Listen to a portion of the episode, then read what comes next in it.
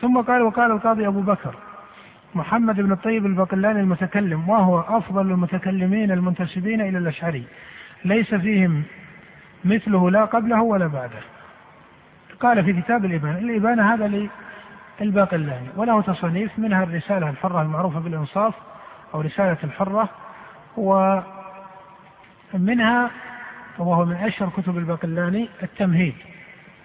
والباقلاني متكلم وهو خصم النظم المذهب الأشعري على طريقة كلامية تامة لكنه من فضلاء الأشعرية. وإذا قيل من فضلاء الأشعرية باعتبار متأخريهم فإن الباقلاني كان يثبت الصفات الخبرية في الجملة فضلا عن كثير من آه، الموافقة لأهل السنة في مسائل أخرى. فمن أخص أوجه الاختلاف بين الباقلاني والمتأخرين من الأشاعرة باب الصفات أنا قلت الفعلية غلط. أنا قلت الفعلية أو قلت الخبرية.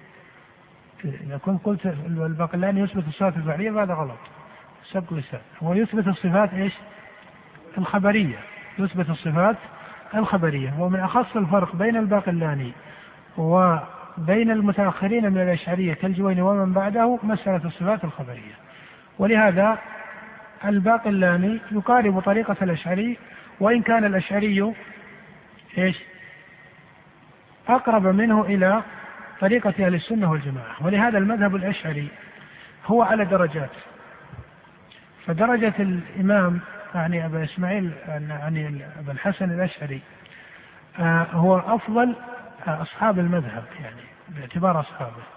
ثم تأتي درجة الباقلاني ومن شاكله فهؤلاء هم الطبقة الثانية وهم أقرب إلى الأشعري وإن كان الأشعري أقرب منهم إلى السنة والجماعة. ثم تأتي الدرجة أبي بكر بن فورك وأمثاله فهؤلاء دون الباقلاني لكنهم أفضل من أبي المعالي وأمثاله.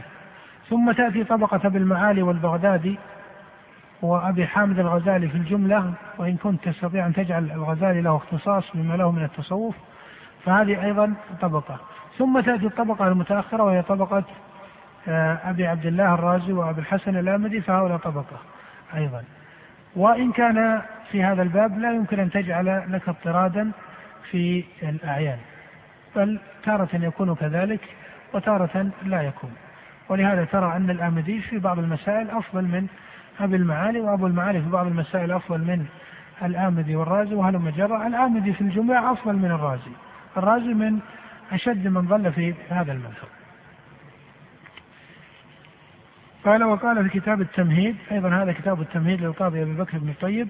وكما أسلفت أن الأشعري أن شيخ الإسلام يعتني به لهذا الغرض لأنه خالف المتأخرين أو لأن المتأخرين من الأشعرية خالفوا سلفهم كإمام المذهب وكأبي بكر بن الطيب وأمثاله.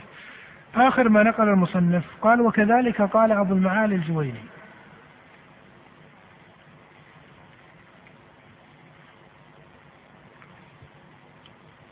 قال وكذلك قال أبو المعالي الجويني في كتابه الرسالة النظامية. الجويني متكلم أشعري آه، من فقهاء الشافعية ومن له تصنيف في أصول الفقه على طريقتهم صنف البرهان و هو ممن مال بالمذهب الأشعري عن طريقة متقدميهم إلى الطريقة الثانية التي هي متأثرة كثيرا بمذهب المعتزلة. ولهذا يقول شيخ الإسلام إن أبا المعالي الجويني شرب كتب الجبائي يعني أبا هاشم الجبائي قال شرب كتب أبي هاشم الجبائي فأثرت فيه. فكان مائلا إلى كتب أبي هاشم الجبائي ومتأثرا بها كثيرا. ولهذا مال بالمذهب ميلا واضحا سواء من جهة ما يثبت من الصفات حيث قصر الصفات المثبتة على السبع أو من جهة طريقة الاستدلال أو من جهة الجزم ببعض المسائل حتى في مسائل القدر والتعليل والمسائل الأخرى فإنه استطال بهذا المذهب وتأثر بمذهب المعتزلة وإذا قلنا تأثر بمذهب المعتزلة فتأثره على طريقتين. وهذا معنى ينبغي ملاحظته.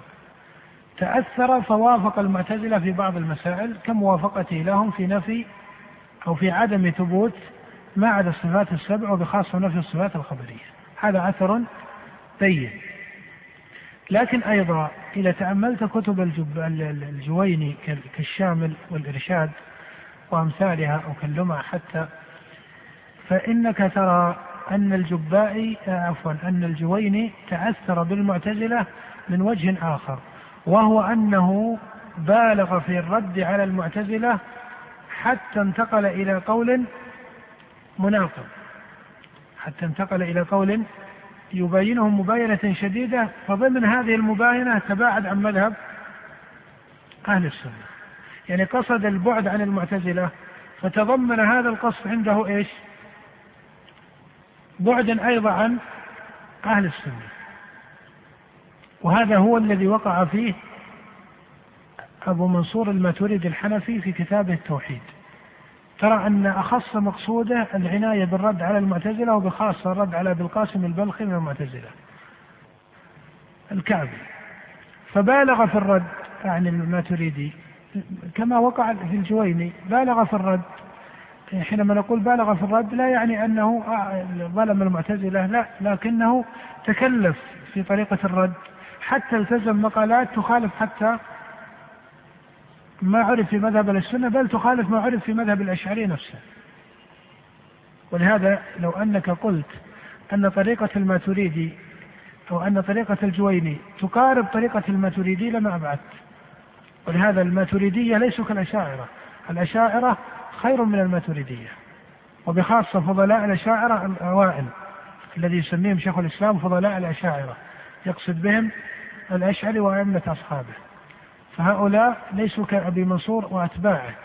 الماتريدي يقارب طريقة المتأخرين من الأشاعرة مع أنه معاصر من حيث التاريخ والزمن لأبي الحسن الأشعري لكنه أقرب ما يكون إلى طريقة كالجويني وأمثاله من متأخرة الأشاعرة. بل الجويني فيما يظهر أنه أقرب من الماتريدي إلى الحق.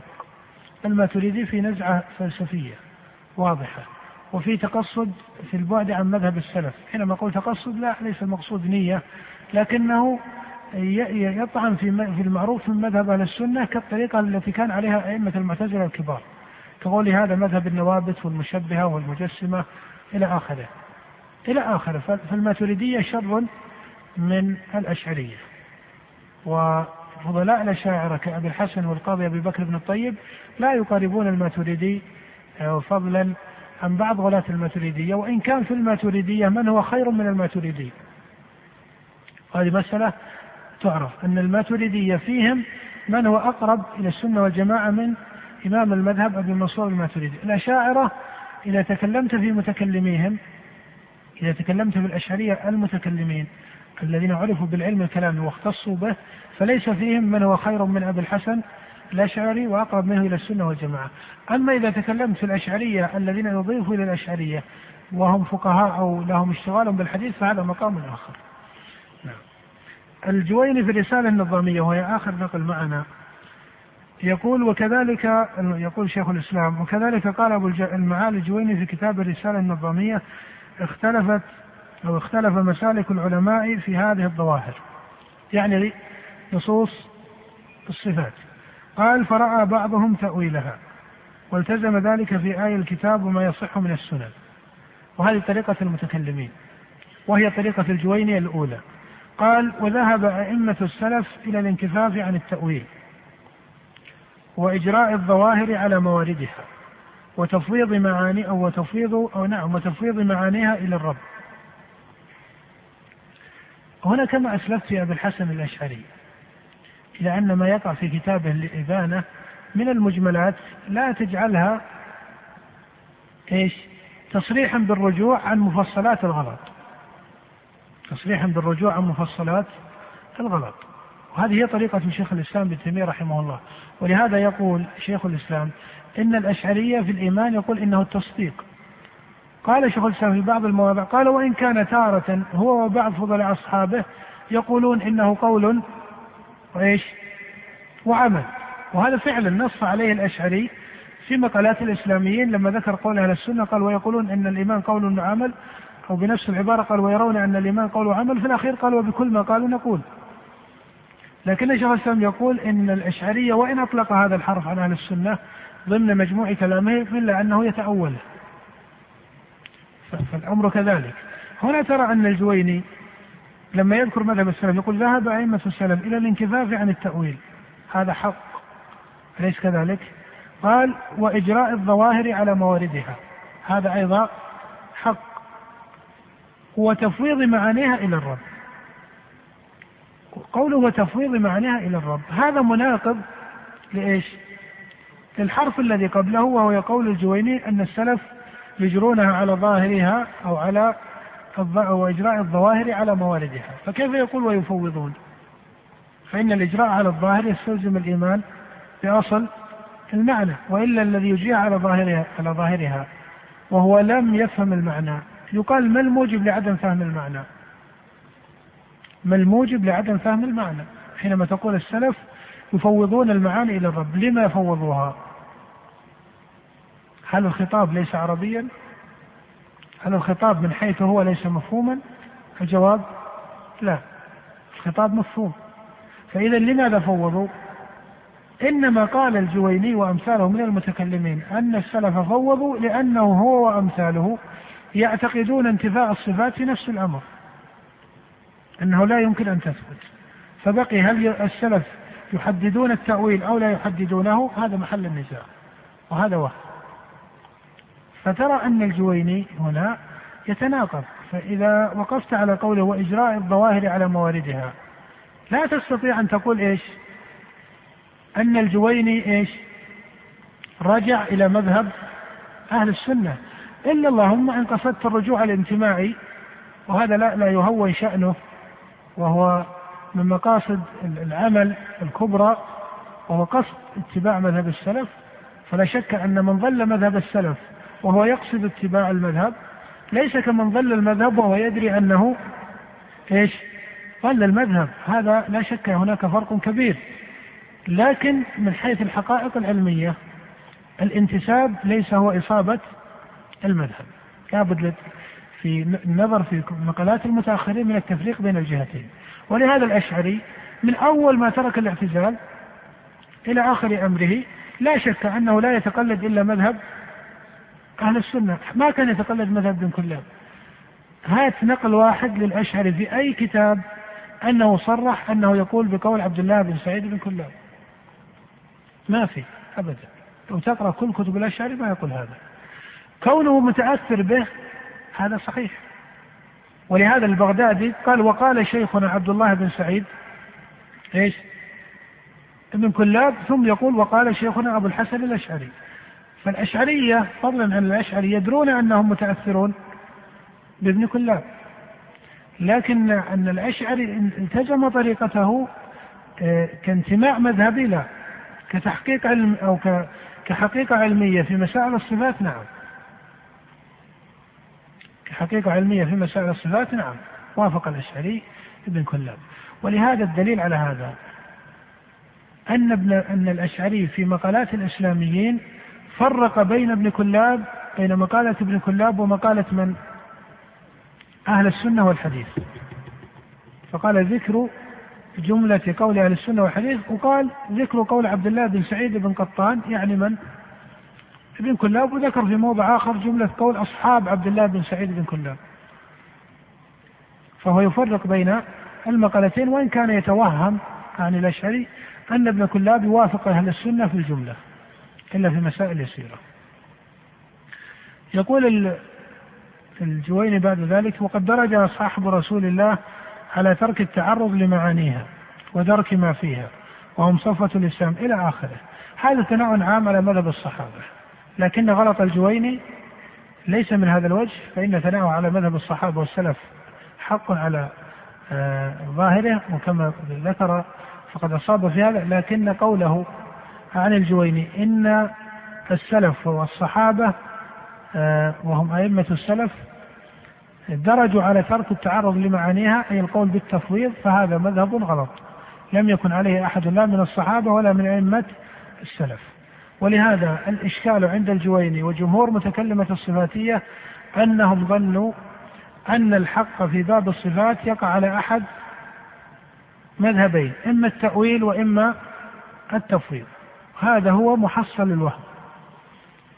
أشد أسباب الوهم عند جمهور متكلمة الصفاتية وطوائف من فقهاء المذاهب الأربعة حتى الحنابلة وبعض الصوفية وبعض المشتغلين بشروح الأحاديث من الحفاظ المتأخرين أنهم ظنوا أن باب الصفات لا يصح فيه إلا القول بالتأويل وفي الجملة يعلمون أن ذلك لا يصار إليه باضطراد. لاختصاص المعتزلة بالاضطراد فيه فربما تأول متكلمة الصفات هي بعض المسائل دون بعض أو القول بالتفويض فيما لا يمكن إثباته على التفصيل. ويجعلونه مذهب السلف وترى أن مذهب السلف ليس هذا ولا هذا. الرسالة النظامية كما أسلفت.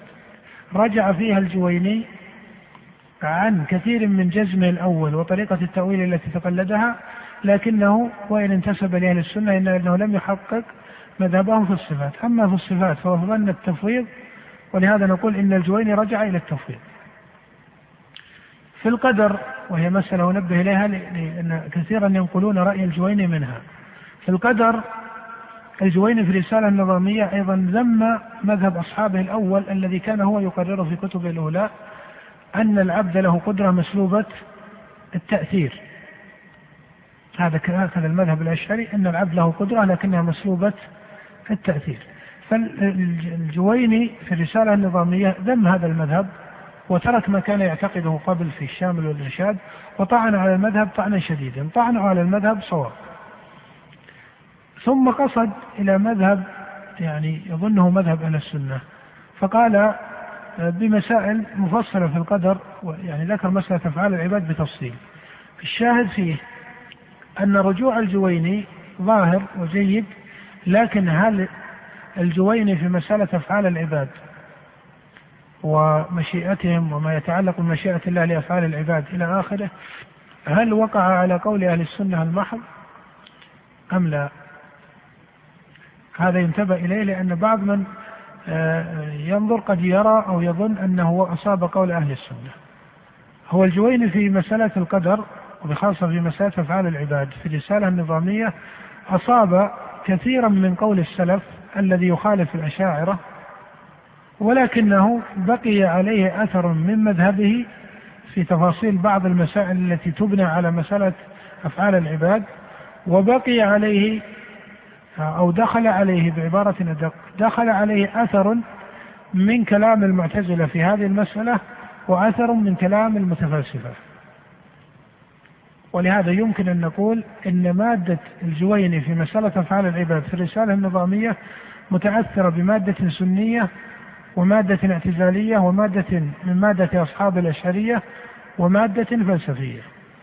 أما المادة الفلسفية فليست غروا فقد صرح بها حتى بعض الأشاعرة قالوا إنه مال إلى طريقة الحكماء في آخر أمره يعنون طريقة المتفلسفة. وإن كان حينما نقول إنه فيه مادة فلسفية ليس تبعا للشهرستاني وأمثاله الذين وصفوه بهذا الوصف. فإن الشهرستاني بالغ في وصف مذهب الجويني إلى آخر أو الأخير بأنه موافق للحكماء هو ليس كما قال الشهرستاني بنفس الدرجة وإن كان فيه بعض الأثر. وكذلك ما يذكره الرازي أن لما يضيف الجويني إلى طريقة الحكماء هذا ليس محققا بهذا الإطلاق وإن كان فيه بعض الأثر. وهذا إنما يتحصل بالنظر في كلام الجويني ومعرفة ما يقرره الفلاسفة في هذا الباب باب الأسباب والتسلسل في التأثيرات ونزول الأعلى إلى الأسفل وهل مجرة فالجويني أصابه أثر من هذا واضح. وإن كان في ظاهر جمله الأساسية في تقريره في الرسالة النظامية هي جمل سنية. في الغالب على الحرف عند الجويني في مسألة القدر حرف سني. لكن من حيث الحقائق العلمية بعض الحقيقة العلمية حقيقة سنية وبعضها حقيقة اعتزالية وبعضها أثر من المتفلسفة وبعضها بقية بقيت في مذهبه الأول. قال المصنف رحمه الله تعالى قلت وليعلم السائل أن الغرض من هذا الجواب ذكر ألفاظ بعض الأئمة الذين نقلوا مذهب السلف في هذا الباب. وليس كل من ذكرنا شيئا من قوله من المتكلمين وغيرهم يقول بجميع ما نقوله في هذا الباب وغيره. ولكن الحق يقبل من كل من تكلم به وكان معاذ بن جبل يقول في كلامه المشهور عنه الذي رواه أبو داود في سننه يقبل, يقبل الحق من كل من جاء به وإن كان كافرا. أو قال فاجرا واحذروا زيغة الحكيم. قالوا كيف نعلم أن الكافر يقول كلمة الحق؟ قال إن على الحق نورا. أو قال كلاما هذا معناه. فأما تقرير ذلك بالدليل نعم. هذا البيان من المصنف هو تعليق مجمل على نقلاته وأنه ليس كل من نقل عنه قال من المتكلمين أو غيرهم كالصوفية أو بعض الفقهاء فإنه يعتبر آه، الموافقة في سائر ما قاله أو أن هؤلاء الذين نقل عنهم يوافقون أئمة السلف في سائر الموارد. وإنما من باب أن الحق يؤخذ من كل من جاء به. والحقيقة أن مصنفنا ليس غرضه أن بعض كلام هؤلاء فيه من معاني الحق أو تقريره ما لم يقع ذكره في كلام السلف هذا يتفطن له بمعنى أن المصنف إنما قصد إلى هذه النقولات عن بعض أعيان المتكلمين من جهة إقامة الحجة على أتباعهم أو من يوافقهم من أصحابهم الذين غلطوا عليهم وعلى السلف سواء بسواء. ولهذا ترى أن القول في الغالب أنه يقصد به المتأخرون من الأشاعرة. ولهذا تراه نقل عن الأشعري ونقل عن القاضي أبي بكر بن الطيب. وفي المحصل أن الحق لا يمكن أن يكون أحد بعد السلف رحمهم الله أو لا يمكن أن ترى أن طائفة من الطوائف تختص بشيء من الحق لا يقع ذكره في كلام السلف. فقول المصنف هنا وإن كان الحق يقبل من كل من جاء به هذا لا إشكال فيه. لكن يفهم على وجهه وهو أن الحق لا يمكن أن طائفة من الطوائف المخالفة للسلف تختص بشيء من الحق في باب الدلائل أو باب المسائل. هذه قاعدة تعرف أن الحق وإن كان يقبل من كل من جاء به إلا أنه لا يقع لطائفة من الطوائف المخالفة للسلف اختصاص بمعرفة شيء من الحق سواء كان ذلك في الدلائل أو في المسائل. وإذا قيل اختصاص أي أنهم يختصون بتحقيقه والعلم به وتقريره ولهذا يذكر المصنف رحمه الله أن الدلائل العقلية الصحيحة التي تقع في كلام المتكلمين في بعض الموارد التي أصابوا فيها يقول والفاضل من أدلتهم التي يذكرونها ترى أي الفاضل أي ما كان محققا صحيحا. يقول ترى أن الكتاب والسنة جاء به على أتم وجه فيكون أصله مأخوذا من من من أدلة الكتاب وأدلة السنة أو يقع في كلام السلف رحمهم الله ما هو من جنسه. فلا يختصون بشيء من الدلائل أو المسائل. نعم. فأما تقرير ذلك بالدليل وإماطة ما يعرض ما يعرض من الشبه وتحقيق الأمر على ما يعرض. ما يعرض أو يعرض. كلاهما ماشي ماشي. وإماطة ما يعرض من الشبه وتحقيق الأمر على وجه يخلص يخلص إلى القلب ما ما يبرده من اليقين ويقف على مواقف مواقف مواقف آراء العباد في هذه المماهة المهامة. فما تتسع له فما تتسع له هذه الفتوى وقد كتبت شيئا من ذلك قبل هذا. وخاطبت ببعض ذلك بعض من مجالسنا وربما أكتب إن شاء الله في ذلك ما يحصل به المقصود. وجماع الأمر في ذلك أن الكتاب والسنة يحصل منها كمال الهدى والنور لمن تدبر كتاب الله وسنة نبيه وقصد اتباع الحق وأعرض عن تحريف الكلم عن مواضعه والإلحاد في أسماء الله وآياته. نعم ولهذا كان العذر في هذا الباب إنما يختص بمن حقق قصد الاتباع والاجتهاد. فهذا إذا أخطأ كان خطأه آه، مغفورا له. لكن لابد من اجتماع هذه الشروط وهو أن يكون قاصدا الحق مجتهدا في طلبه وهي القاعدة التي سبق ذكرها في كلام المصنف أن كل من أراد الحق واجتهد في طلبه من جهة الرسول فأخطأه فإن خطأه مغفور له.